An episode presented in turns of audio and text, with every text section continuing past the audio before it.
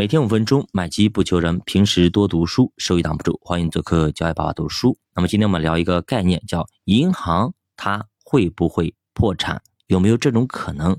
在很多人的眼睛里啊，或者印象里，银行是不可能破产的，存银行就是一个安全。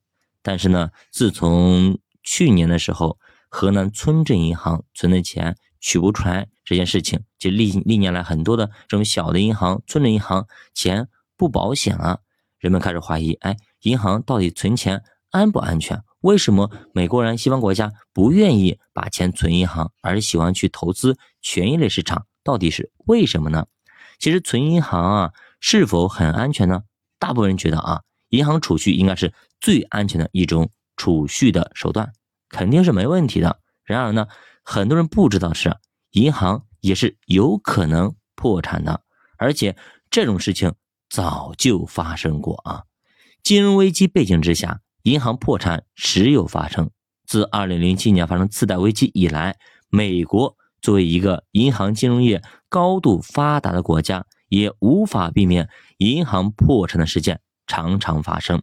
先是房利美。房地美宣布破产，后来是雷曼兄弟也宣布破产。那么咱们国家的银行有没有可能也会破产呢？当然是可能的。我们国家的商业银行法第七十一条规定，商业银行不能支付到期债务，经国务院银行业监督管理机构同意，由人民法院依法宣告其破产。可见，银行破产。在我们国家也是被允许的。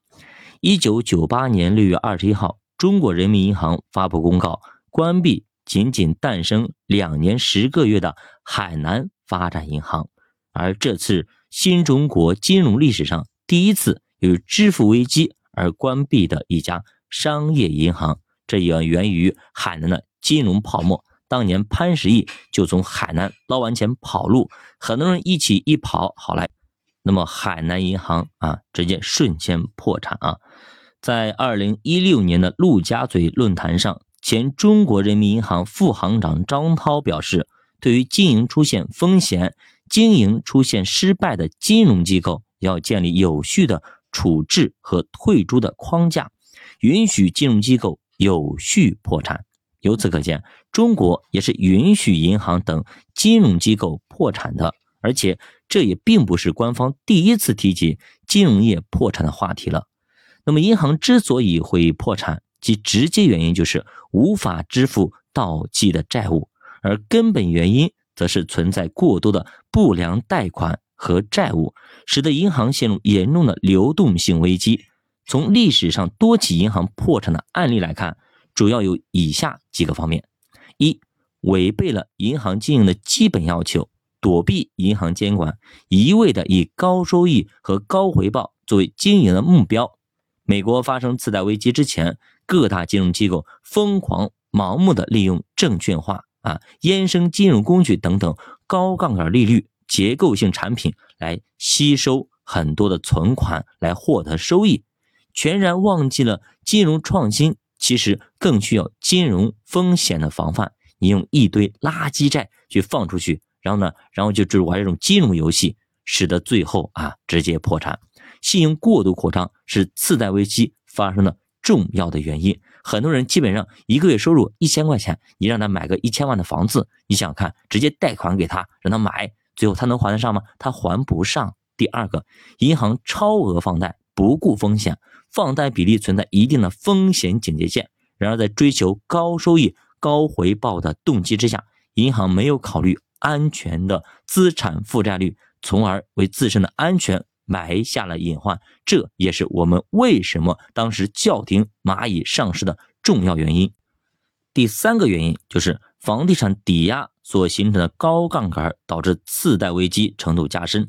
房地产抵押在金融创新的催化下，投资银行只考虑巨额收益，甚至愿意铤而走险，从而引发危机。第四点，经济环境的萧条。当整个环境不景气的时候，失业率走高，信用危机往往容易爆发，会导致一批基础薄弱的银行因无力偿还债务而宣告破产。